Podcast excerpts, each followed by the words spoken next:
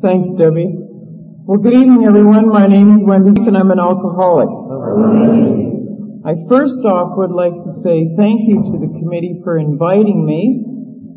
And when Debbie had mentioned she phoned my room and, and a man answered the phone, you know, I've been most impressed with this roundup so far. A man meets us at the airport. I just get settled in my room and a man knocks on the door. He introduces himself and another man comes and stands beside him and introduces himself. I mean, I like this roundup. And if you'll notice, somebody pointed out to me but, that my name badge says, with the purple one, the way I've got my name, over top it says Peaker instead of Speaker.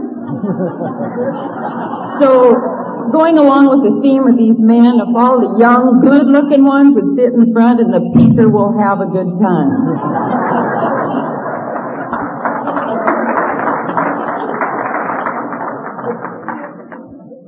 anyway, I'll start with my story and it's not probably a whole lot of different than a lot of, of you alcoholics sitting out there tonight. I grew up on a farm in small town, Saskatchewan with three sisters and two brothers. And I had a very, very good life on that farm. Except there was one element there that I didn't know about until years later. And that element was alcoholism. See, I love the effect that drinking had even before I took my first drink.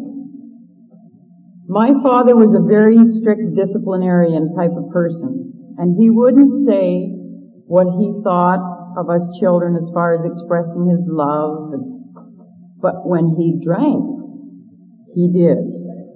I mean, I was just the best little girl he had and he'd tell me that he loved me and I thought, I didn't know it then, but I thought whatever he's doing, I want what he has. And I was willing to go to any length to get it. And I so wanted to to have his approval. I so wanted to get him to say, you know, gee, I'm proud of you and what you're doing, and I would try anything to seek that approval.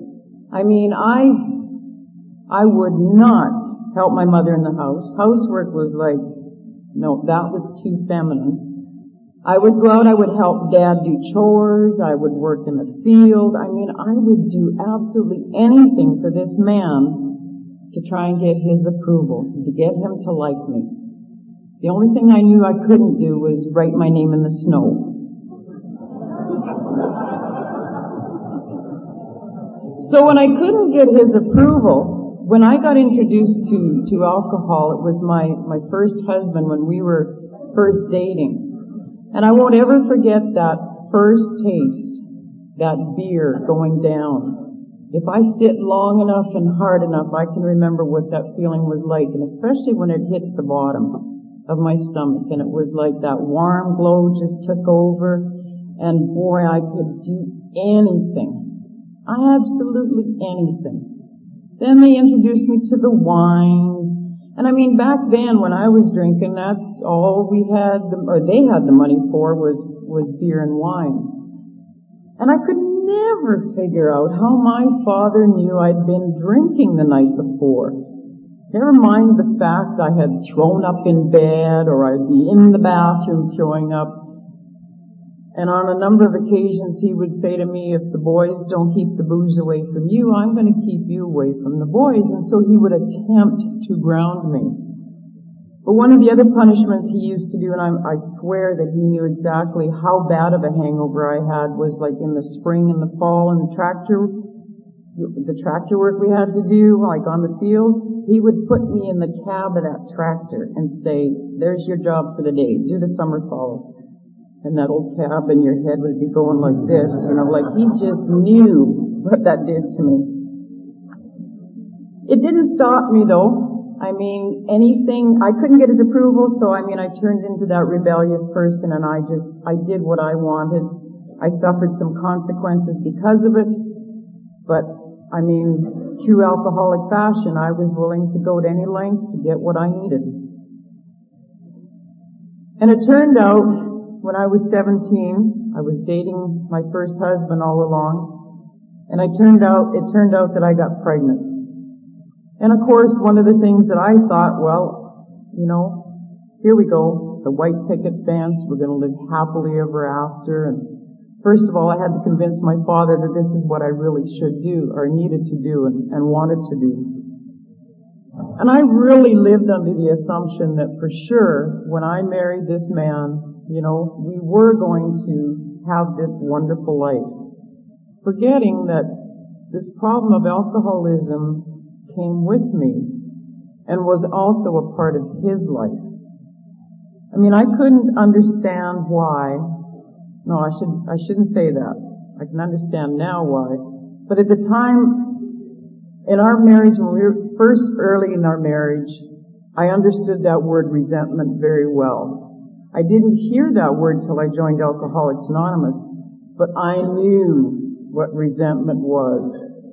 I resented the fact that I had to stay home with this baby and he was out in the bars and he was out with his friends.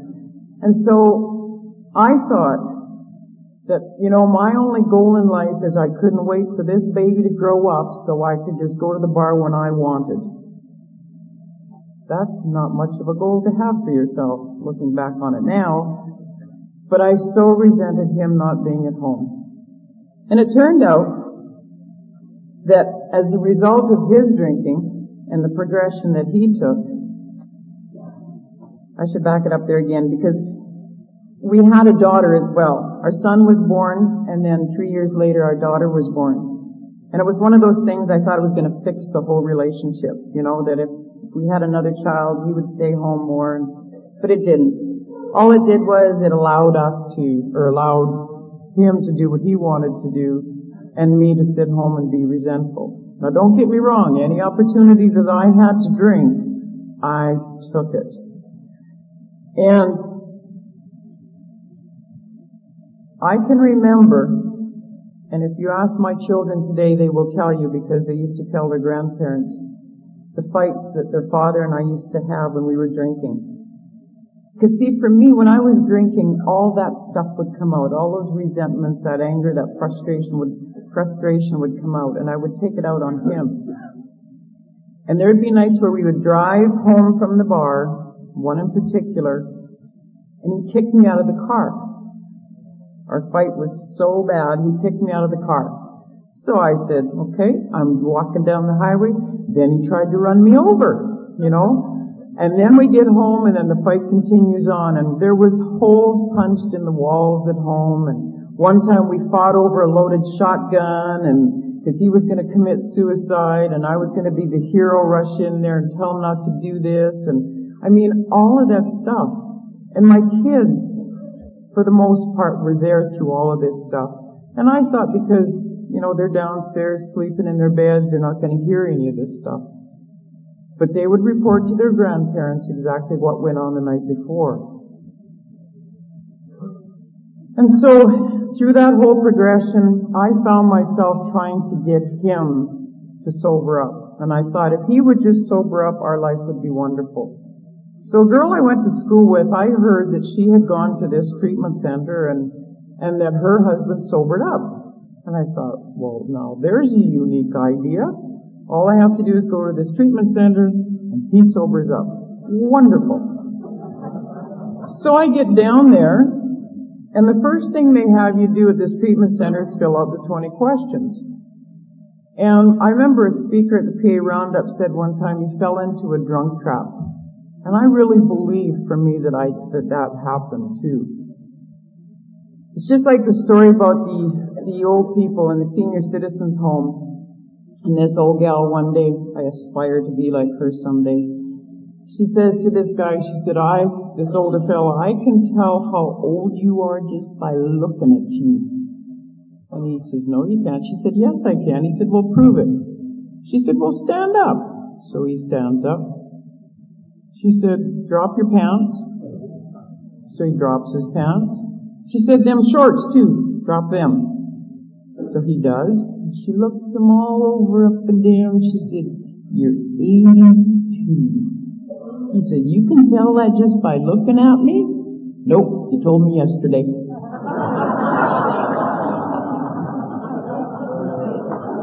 That's what those 20 questions did to me. when the counselor pulled them out and, and we went through them, he said, let's go through these one by one. And so when we got down to the bottom, he said, what do you think? I had answered 12. And I remember when I filled this out, I'd answered 12 yeses. I got to the bottom where it says if you've answered yes to three or more, you're considered an alcoholic. And I thought, maybe I should just scribble some of these out. But then I thought, no, they give you a pen, so that would be kind of, mm, you know, for sure they'd know known I was trying, you know, to, to change these answers. So when he said, what do you think about this? The first thought I had was not so nice words for him, but I didn't say that. But the old alcoholic survival thinking kicked in and I thought, okay, I'll go along with this. I'm going to learn all there is about alcoholism and what an alcoholic is, and then I'm going to take all this information home and I'm going to show my husband how to sober up. Or tell him at the very least. But somebody in that center said, if you're not here for you, it's not going to work. And I thought, mm, I can be an exception to that rule. So when I came home from that center, I did go to A meetings. I attended, oh, I'd say for about six months. I did get a sponsor. I didn't go through the steps. And I didn't think it was for me. I hadn't accepted the fact that I was an alcoholic. So consequently, I went back out drinking. But it happened very subtly. I remember my husband sitting down one night having a drink and he pulled out the liqueur bottle and that was one of my favorites. So I thought, the justification. Alcoholics don't drink liqueur. They drink wine out of paper bags, you know, and bottles in paper bags and they drink, you know, all other kinds of stuff. So I had justified the fact that, you know, because they don't drink that stuff, I can't be an alcoholic. But it just led me back to drinking again one more time. Through the course of all of that, I was going, I was attending Al-Anon meetings because I was trying to figure out how to live with this worse alcoholic than me. And um, it turned out that I got to the point I made the decision that I was going to leave my first husband and take my children and, and um, move into off the farm into town. And it was a decision that came about as a result of prayer and meditation and saying to God, you know, what do I do? What do I do? For three years I prayed that. What do I do? What do I do? And the people in Al-Anon just kept telling me, you know, when the time is right, you will know it. But when the time is right, you will know it. And it worked out that way. I knew intuitively the morning that I got up and the day that I decided to leave, that was the day that I needed to do that. So the kids and I moved in, into Melfort, and I thought, there, life is wonderful, you know, I've got rid of this problem, you know, I don't have to worry about that anymore. But, one more time, I took the problem of alcoholism with me. And you know, there was two guys back then when I first came into Alcoholics Anonymous who wouldn't give up on me. They just did not give up. They kept coming to my place of work, even when I didn't want them to. You know those weekends when you plan, those drunk weekends, you know, you're gonna go away and get drunk, and these guys would show up and I would get so angry, like, why are they here today? Why didn't they come Monday? Anyway, when I moved into town and I was on my own, there was, I had gone to a few meetings again, and there was going to be a wedding dance for one of the girls that I worked with. And these two guys showed up again on the Friday and said, are you going to be okay to go to this dance? Oh yeah, no problem. You sure you're going to stay sober? Oh yeah, no problem. No big deal. You know, it's like, you guys don't, just don't make a big deal out of it. Anyway, the girl, another girl that I used to work with, I loved drinking with because she drank just like I did. You know, she wasn't one of these teetotalers or these women that would say, "Oh, I'm starting to feel it. I better quit." You know, like I. I don't understand those social drinkers. They drive you crazy. One of my first Al-Anon sponsors, we went to the bar one night, and they knew I'd gone to a few A meetings, so I couldn't drink with them. But she's sitting there, and she orders this beer, and it takes her two hours to drink it. I'm sitting there and I'm sure the drool is running down and I'm watching her drink this beer and I want to say, give it here and I'll show you how to do it, you know? But I didn't.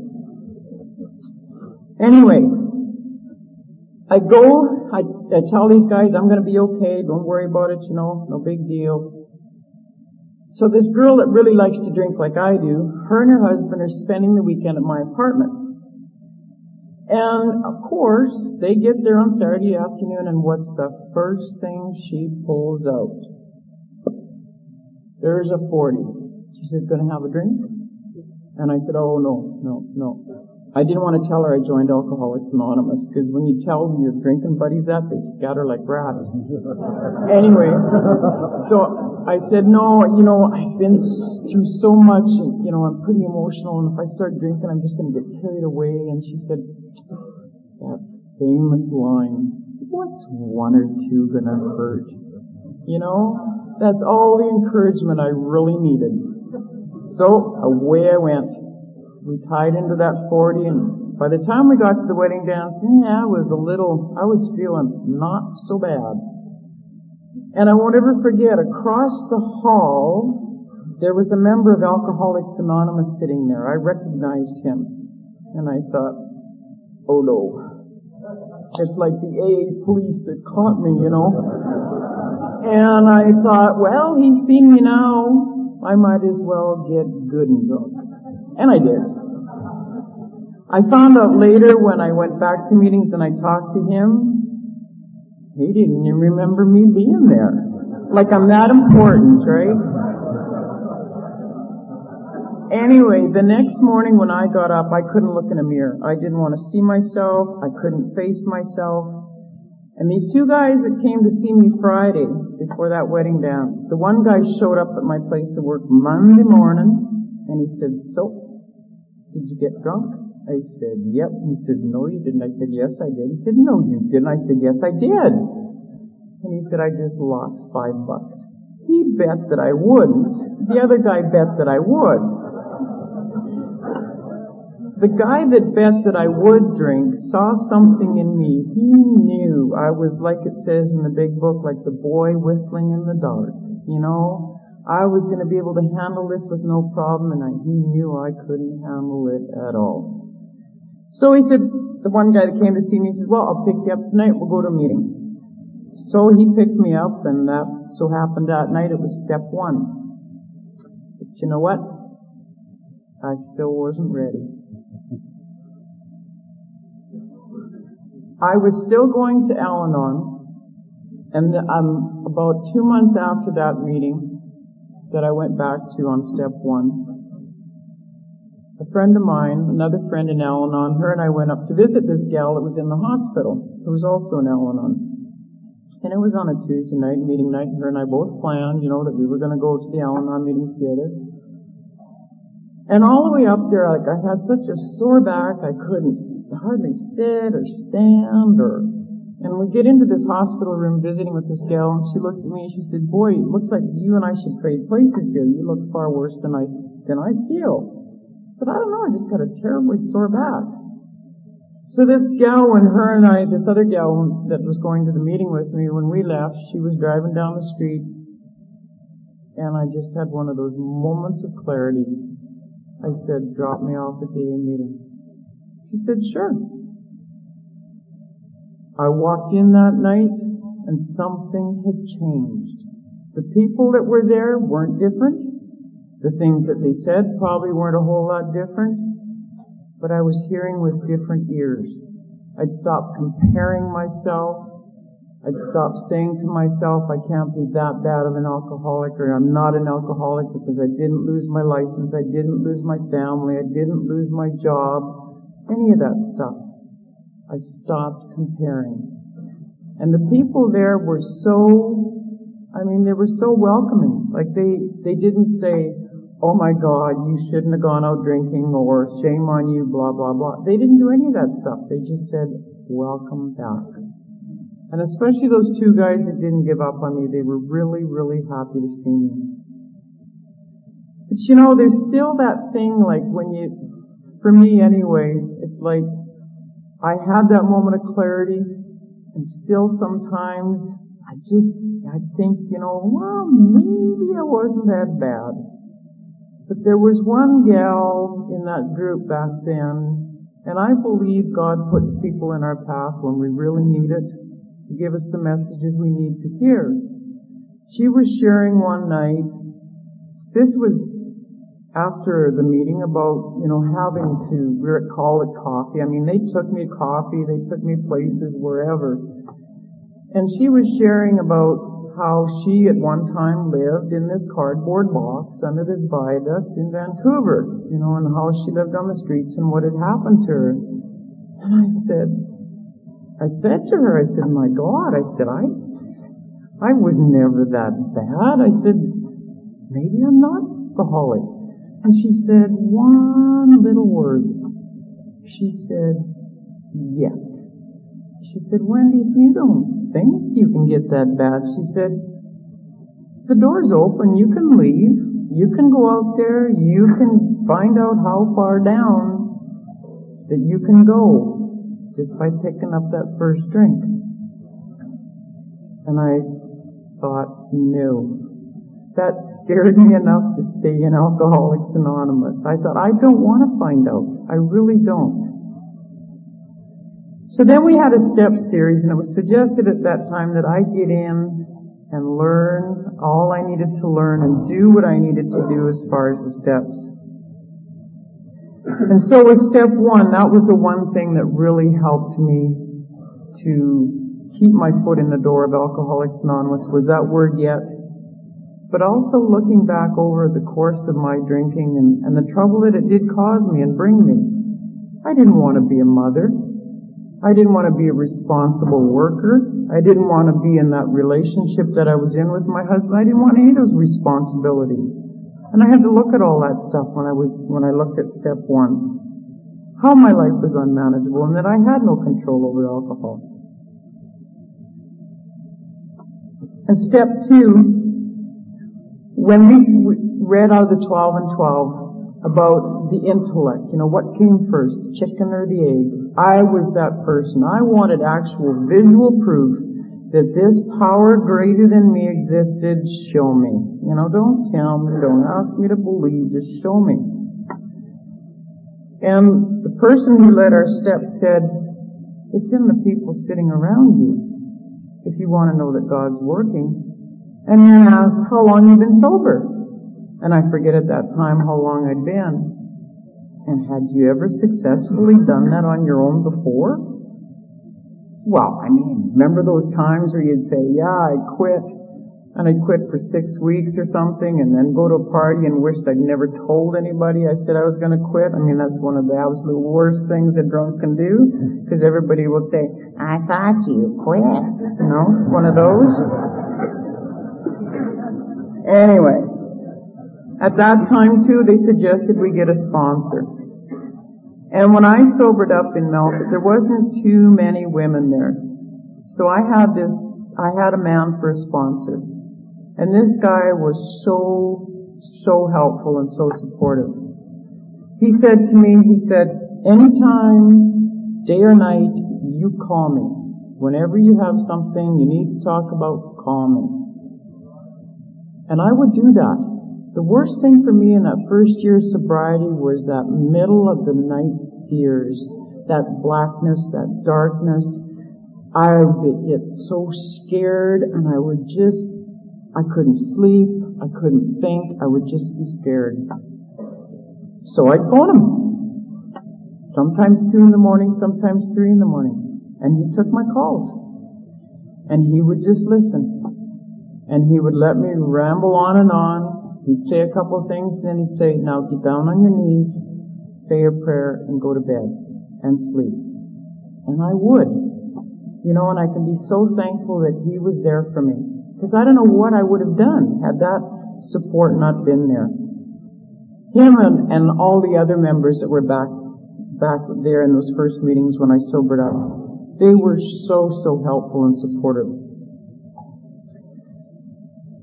Step three for me, when I take a look at all those things, I, I used to say, I remember saying in the step series, like, what's my will? What's God's will? And how do you know? And they pointed out to me all those selfish thoughts and ideas and actions that I had, and it was that, what are you going to do for me today kind of thing, kind of attitude. I had to take a look at all of that and turn that over. Turning my life over, I didn't have a problem with. It was like I could do that in the fact that, okay, for as long as I'm meant to be here on earth, God, I know that you're, you know, it's your design, your plan. But it was that, that will so they said, you know, that step three prayer, say that prayer and hear yourself and, and think about what you're saying. And you know, I've also used that prayer because I've heard, I've listened to some other tapes. I've heard that, I've said that prayer when it comes to other difficulties in my life, like my children back then. I was a single parent, had these two teenagers, and I didn't know what to do with them. You know, my father said to me one time, before I got married and had my, had my son, he said, he gave me the parent's curse. He said, I hope when you two marry, he said, you have a daughter just like her, then you're gonna know the hell that we've been through. Well, his curse came true because my daughter, boy, I'll tell you, she loved to test my tolerance and patience. And at 13 years of age, I would have gladly given her away to somebody. So when all of those things were going on, that step three prayer, I would say, God, I offer my children to thee. Build with them, do with them as you would. You know, take away their troubles at victory over them. Maybe they're a witness to those that they would help of your power and your love. And I would say that over and over and over because that's the only thing I could do. I had no control. And step four for me, um, I remember that step series when we were going through it. I, you know, it was suggested that we get this step four done and make our appointment for step five. And I, do we really want to do this? Well, my sponsor took care of that. He made the step five appointment for me, so I had no choice but to finish my step four. But one of the things that it helped me do, and I remember when we were going through the 12 and 12, those questions in there, where did I arouse jealousy, bitterness, anger, resentment? And I won't ever forget that. It's like I'm standing here today. We were sitting outside around this guy's backyard in this park bench, and it just hit me like a ton of bricks. Me. I'm taking a look at me. My God. Some, I have, you know, done some of these things. And those were the things they said to get all that stuff down on paper. And before I started, it was also suggested that we get down and say a prayer and ask for God's guidance. And that's what I did. I needed that because I was really entirely ready to, you know, let's look at all of this stuff because I was tired of carrying it around. And my step five, the turning point in my sobriety was doing it with this lady minister. You know, when I was drinking, I didn't like women because I didn't feel as though I was good as or there was competition or whatever, you know. So I had a real problem making friends with women for the most part. And so when her and I sat down, I mean, I had brought this list in. I thought she's going to read it and go through it. She set it aside. She said, let's talk. And she got stuff out of me I thought was going to go to my grave. I really, really believed I wouldn't ever tell another living human being some of that stuff. And when we were done, and she shared some of her experiences too, which really helped me to understand the fact that I really am not alone. You know, like Other women think like that or have experienced that sort of feeling or whatever. So she really, really, really helped me. And at the end she said to me, Wendy, I want you to go home and I want you to do two things. She said, I want you to go home and add to this list because we put down some of my assets. She said, I want you to go home and add to that list on a daily basis, but look at it on a daily basis. Because she recognized in me how little I thought of myself. I just thought I was lower than a snake's belly when I first came into Alcoholics Anonymous. I had no sense of self at all. And she said, then I want you to pray on a daily basis for the, for the ability to forgive yourself. She said, I've gotta ask you, when you were going through all that stuff in your drinking days, did you have these tools that you have now in Alcoholics Anonymous? And I said, well no. She said, you got them now, use them and accept the fact and forgive yourself for what you have done. And I did that. And I remember going home that day and I didn't walk out of there on a pink cloud or a high or anything. You know, that I hear sometimes at meetings that people, oh wow, this felt wonderful. I was drained. I was literally drained.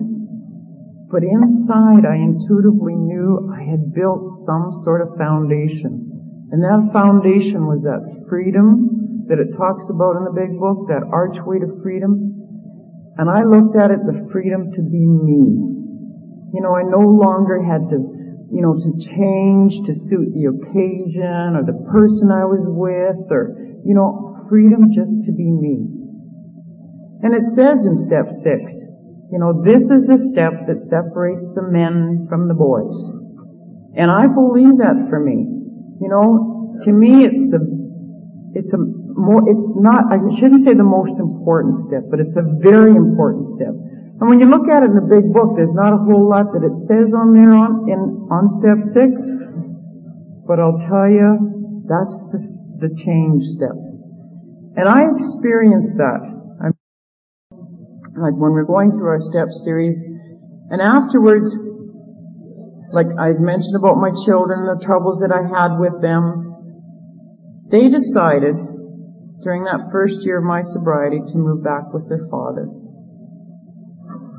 He had somehow, you know, talked them into moving back with them and he was still drinking, so they weren't with me. And I struggled with that, and I fought that. And I thought I gotta try and do something to change the situation, get them back. My sponsor said, pray about it. Give it to God. Pray about it.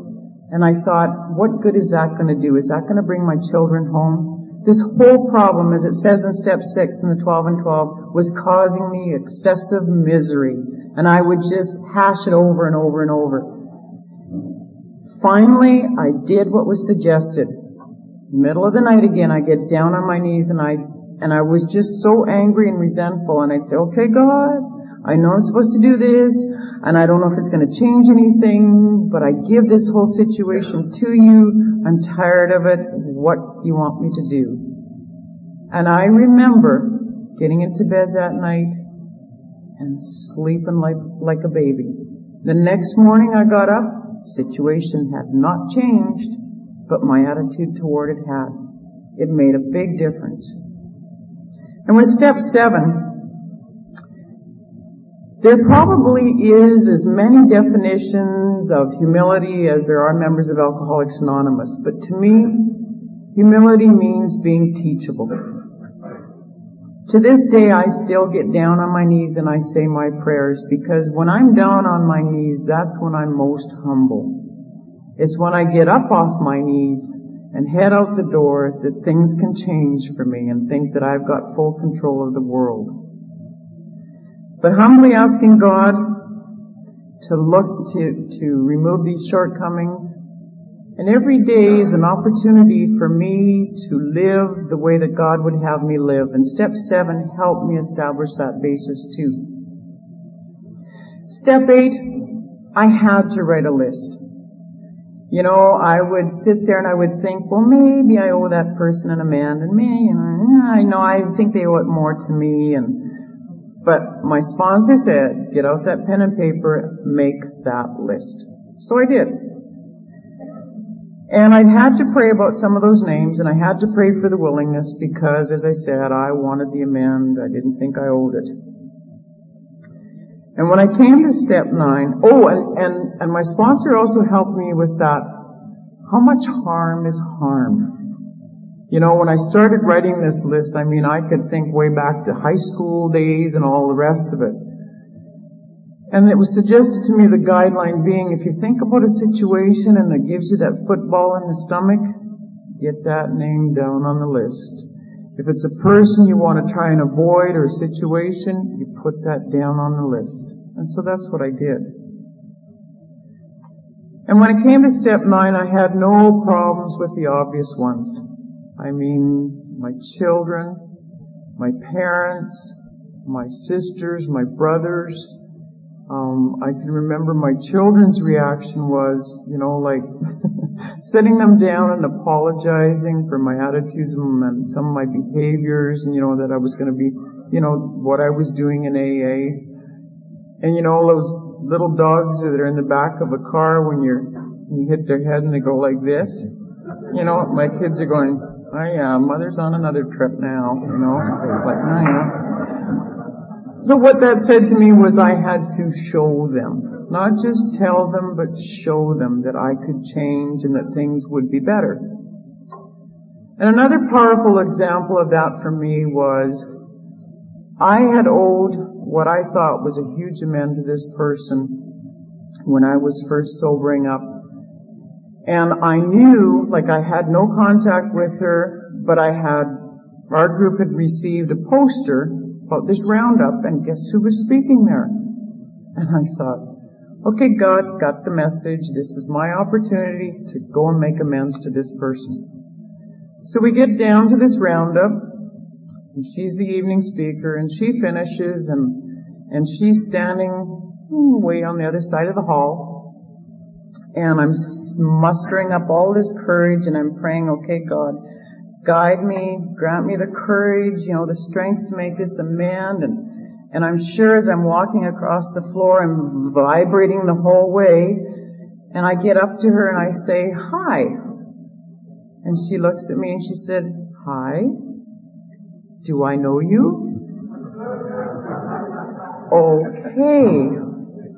Well, except when to do so would injure them or others. So there's no sense me dragging up all that stuff from the past or that incident from the past. So I left it alone. I just said I really enjoyed what she had to say and, and that was it. And I went back and I shared this with my sponsor and that pray for that ability to forgive yourself came back again. And step 10, every day is an opportunity to grow through accepting the fact that I still have moments of selfishness, resentment, fear, and dishonesty. The sponsor that I have today, her and I have a great relationship, and she knows me so well. Early, um, must have been about, hmm, I would say eight years ago, nine years ago, I had another huge resentment. And I would talk to her about this resentment and she would say, pray about it. And I would talk to her about it and she'd say, pray about it. And I mean, this person that I resented, I couldn't even, you know, I just wanted to have the world be rid of this person, you know, and I couldn't even walk by if I saw a picture of this person without sticking out my tongue, you know, like how mature is that? Anyway, my sponsors pointed out to me that if I didn't pray for this person and for God to remove this resentment, what I was doing was I was becoming spiritually sick. And the next step was the bottle would come back into play. Okay, got the message. I was going to pray for this person. I was going to pray hard. I mean, those first few prayers are, yeah, I know, I got to do this, you know. But today, I have a great relationship with that person. So what it says to me is, you know, this program and the powerfulness of prayer really works. Step 11, seeking that conscious contact with God on a daily basis. I really need to do that first thing in the morning. I don't know who's out there to get me during the day. I'm in a job where I work with people all the time. And I need to be able to be ready, you know, to be of sound mind, you know, to, to, to deal with that. And for the most part, when I take that time to pray and meditate, it works. Those days where I just hurry into the day, I've had to stop. Go into the bathroom at work and say, okay, God, I know it's my attitude here now. Please help me with it. I come out and things have changed. Nothing around me's changed, but my attitude has changed. And step 12 for me, that very first sponsor that I had in Alcoholics Anonymous spoke at a roundup one time, and he said, when I go home at the end of the day and I look at myself in the mirror, I have to ask myself, what have I done for Alcoholics Anonymous today? And you know, that's step 12 in a nutshell. What have I done for AA today? Have I treated those I live with with respect, understanding, love, tolerance, patience?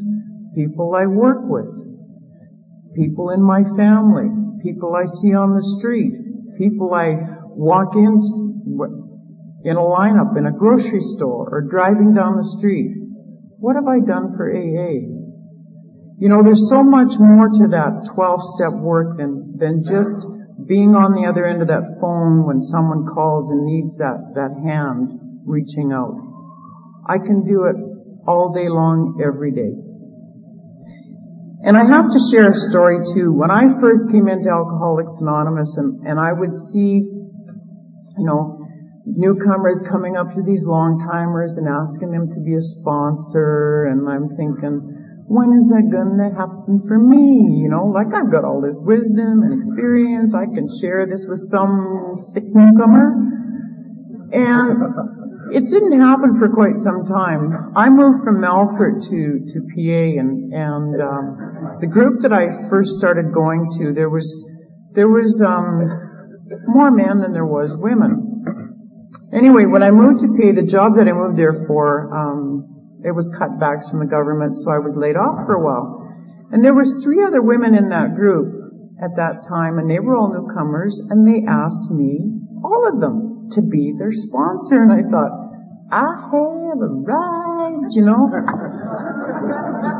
And I would pick these gals up and I would take them to meetings and I would take them out for coffee and I would take them to meetings and take them out for coffee and I was getting resentful, I was getting angry and I was getting, this is good for you? And so I went and talked to our infamous long-timer in PA and I said, you know, I know you've sponsored a whole lot of people over the years what am I not doing right? And he said, you gotta ask yourself two questions. Why are you doing it? What are your motives? And what are you letting them do for themselves? Ooh, that stuck. You know, I went home and I thought, yeah, I know what my motives are. I want the rest of the AA world to say, isn't she wonderful? Look at all those sponsees she's got. And what was I letting them do for themselves? Absolutely nothing because I was carrying the mess. I wasn't carrying the message. I was trying to keep them sober when they didn't want to be sober. So when I let go of that whole idea and allowed them to do some things for themselves, it wasn't very long before they went back drinking. Not that I'm responsible for them going back drinking at all. That was their choice and their path that they had to take. But I'll tell you, I learned a very valuable lesson through all of that. As I said in the beginning, my first, first year of sobriety, my children chose to go back and live with their father for a short period of time. That marriage ended in divorce. The job I was at, at that time, I was asked to leave. And my son was seriously injured in a three-wheeler accident. He was going across the field to the neighbor's place and the three-wheeler hit a hole and he flipped the bike and the handlebars split his liver. When he came into the hospital, when they brought him into the hospital that afternoon, and I went in to look at him, I couldn't understand why this 14 year old was crying and in pain and saying, mommy, it hurts, mommy, it hurts, and there wasn't a mark on his body. Anyway, the, the surgeon, the doctor came in and said the surgeon's going to have a look at him because they had found blood and, um, in his urine and there was internal bleeding. So the surgeon walked in and this fella didn't look like he was 10 days out of out of medical school. But that fellow, that doctor, had just returned that day from Mandan, North Dakota to learn more about our disease of alcoholism. Had he not come home that day and been there for my son, my son would not have survived the two hour trip into the city for them to treat him there. They had lost him twice on the operating table. They pumped 12 pints of blood into him, but he survived. And to me, what that said was the powerfulness of God, because the only thing I could think of doing was saying that serenity prayer over and over and over. And the fellowship, they were there for me. AA did not let me down. There was phone calls, people came to the house while we waited when he was in surgery. They were there for me. And I won't ever forget that. He survived and he's doing very well today. After that surgery and after everything kind of settled down after that and he grew up and he was 19 years of age and he was still living at home with me and my daughter. I had gone away at Christmas time one year and he wasn't able to go because he was working so his sister and I went to Montreal for Christmas. Come home and, uh, well, you leave a house with a 19 year old who likes to party, you kind of know what happens when you're gone. And I had to kick him out. That was the toughest thing that I had to do as a mother was I kicked him out of the house. I said, it's time you were on your own. It took him about three to four months, but he finally come around. He came back over to the house one afternoon and he said to me, he was living with two other guys in this house, and he said, you know, Mom, I don't get it, he said. I spent the whole day cleaning house, he said, and I put this mop bucket in the sink, he said, and what do they do? They pile the dishes all around it. They can't even empty it. And he said, do you know how expensive groceries are? Isn't life a wonderful teacher? I just smiled at him and just said, yes, it's nice to see you doing well. Anyway, today he's married.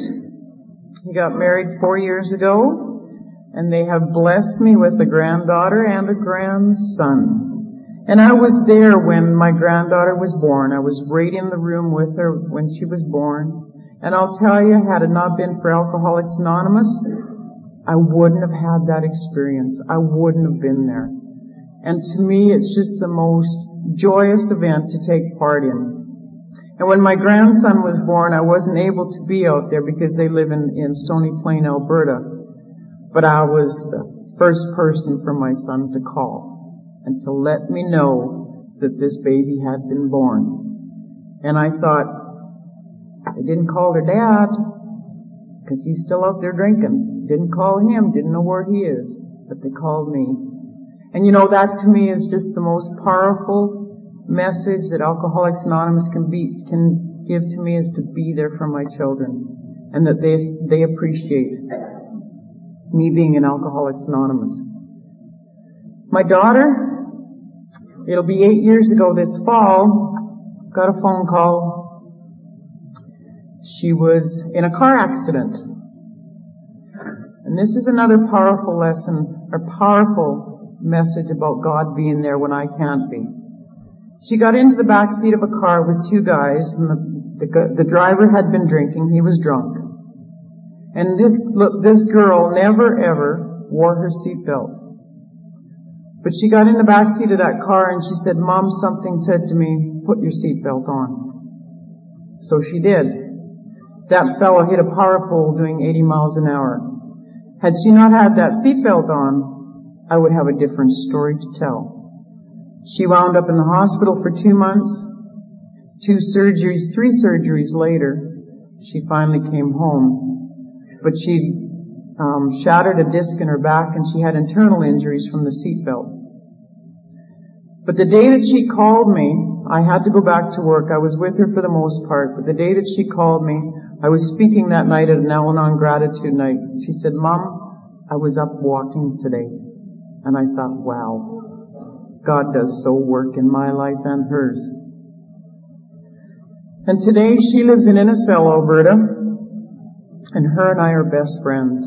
You know, when we talk on the phone together, we can talk for an hour, two hours, and we talk about everything and anything.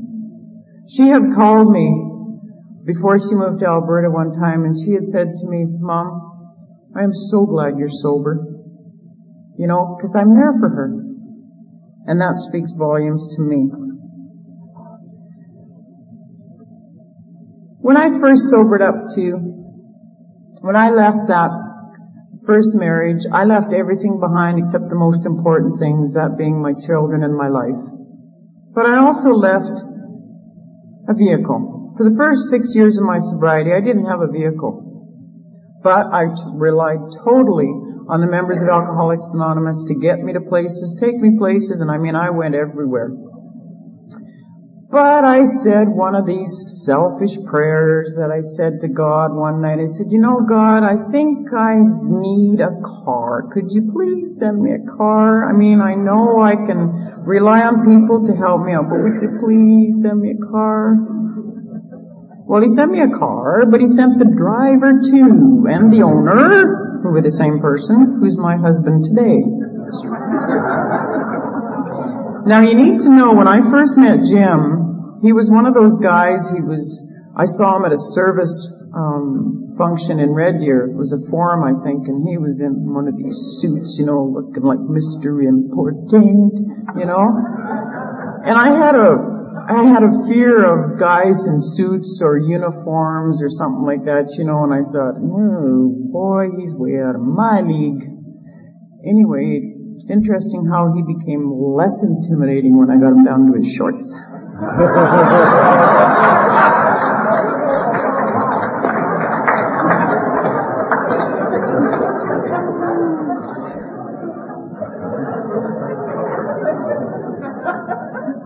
we had, we've had a very interesting relationship, Jim and I. He's been very supportive of my service work in Alcoholics Anonymous and encouraged me in any way, shape, or form. And when we were first dating, we had, I made decisions about our relationship based on fear, and I would kick him out of my life, and I would take him back, and I would kick him out, and I would take him back, and so when we got married, I won't ever forget the day of our wedding, the pastor who performed the ceremony said, there's gonna come a time in your relationship when things are gonna get real tough. He said, when they get tough, are you gonna run or are you gonna stay and face it? Well, a couple of years ago, I ran. We separated for a while and I thought that was the answer to my problems. You know, this isn't actually gonna work out and, you know, I was pointing the finger at him, but you know what they say when you point your finger, there's always three pointing back. While we were separated though, it wasn't all a bad thing because it allowed me the time again to take a look at me, to spend the time that I needed in looking at those things that I needed to deal with one more time. So that I could then make the decision to be a responsible partner in that relationship. So we're now back living under the same roof. We moved, I moved back in in March of, of last year. And we've had our moments. We've had our tough times. But you know what? I'm there. And that's the most important thing. My sponsor says love is not a feeling. Love does not give you that tickle in the tummy stuff. Love is commitment. And I've had to learn that. And so I'm committed to that relationship, just like I am to Alcoholics Anonymous. I've been very, very involved in Alcoholics Anonymous and I've been very, very fortunate for all the things that have happened to me as a result of being in this program. And I'm especially grateful to those two members long, long ago who did not give up on me. They just hung in there for me. I just want to mention one more thing about my family. My dad, my mom and dad, you know, I wanted so bad to get his approval for some, you know, for something in life, just for him to say how proud he was of me when I was drinking, but that didn't happen. The first year I was delegate, on the Thursday night, the first day we were there, where Jim and I and another couple went out, we went exploring New York and looked at things and I phoned my mom and dad that night from that hotel and I said, I'm calling you from Manhattan, New York. And I told them all the things that we had done and where we'd been. And at the end of the conversation, my dad says, boy, I'm sure proud of you. And I was stunned. I tried to hear those words the whole time I was drinking, and all I had to do was sober up. You know, to hear that. They don't understand why I'm in Alcoholics Anonymous. They don't ask many questions, because then that might have to open up the door for them. But that's okay. The rest of my family, I mean, I don't care anymore. It's not that, I shouldn't say I don't care. It's not important that they do understand. But one of the, another thing that Alcoholics Anonymous gave me was the opportunity to learn how to play golf. I had said to my, I was working for a gal back then and I said to her, you know, one of my goals in life is I want to learn to, to play golf so I can have a game of golf with my dad before something happens to him. You see, my dad was an avid golfer. The whole time I was growing up, we never saw him on Father's Day. He was always in a golf tournament. And I couldn't understand, you know, when I was drinking, it's that contempt prior to investigation. What's the big deal about this golf thing? So one day my manager says to me, so what are you doing on Sunday? I said, nothing. She said, good, we're going golfing. Oh yeah, you know how you put out that brave front that, yeah, I can do anything, you know? And then when she suggested it, I thought, oh my God, what did I get myself into? But from the first time I swung at that ball, I was so I went home that afternoon, and I phoned my dad and I said, guess what I did today? And he said, what? I said, I just got off the golf course. He said, good, for sure we're gonna have a game one day. And you know, we had several games. But, as I said, you know, I wanted to do that before he couldn't. Last Friday they moved him into a home. So he's not able to go golfing ever again. So don't miss those opportunities. If you want to do something to, to um, enhance your relationship with someone, please do it because you may not get a second chance.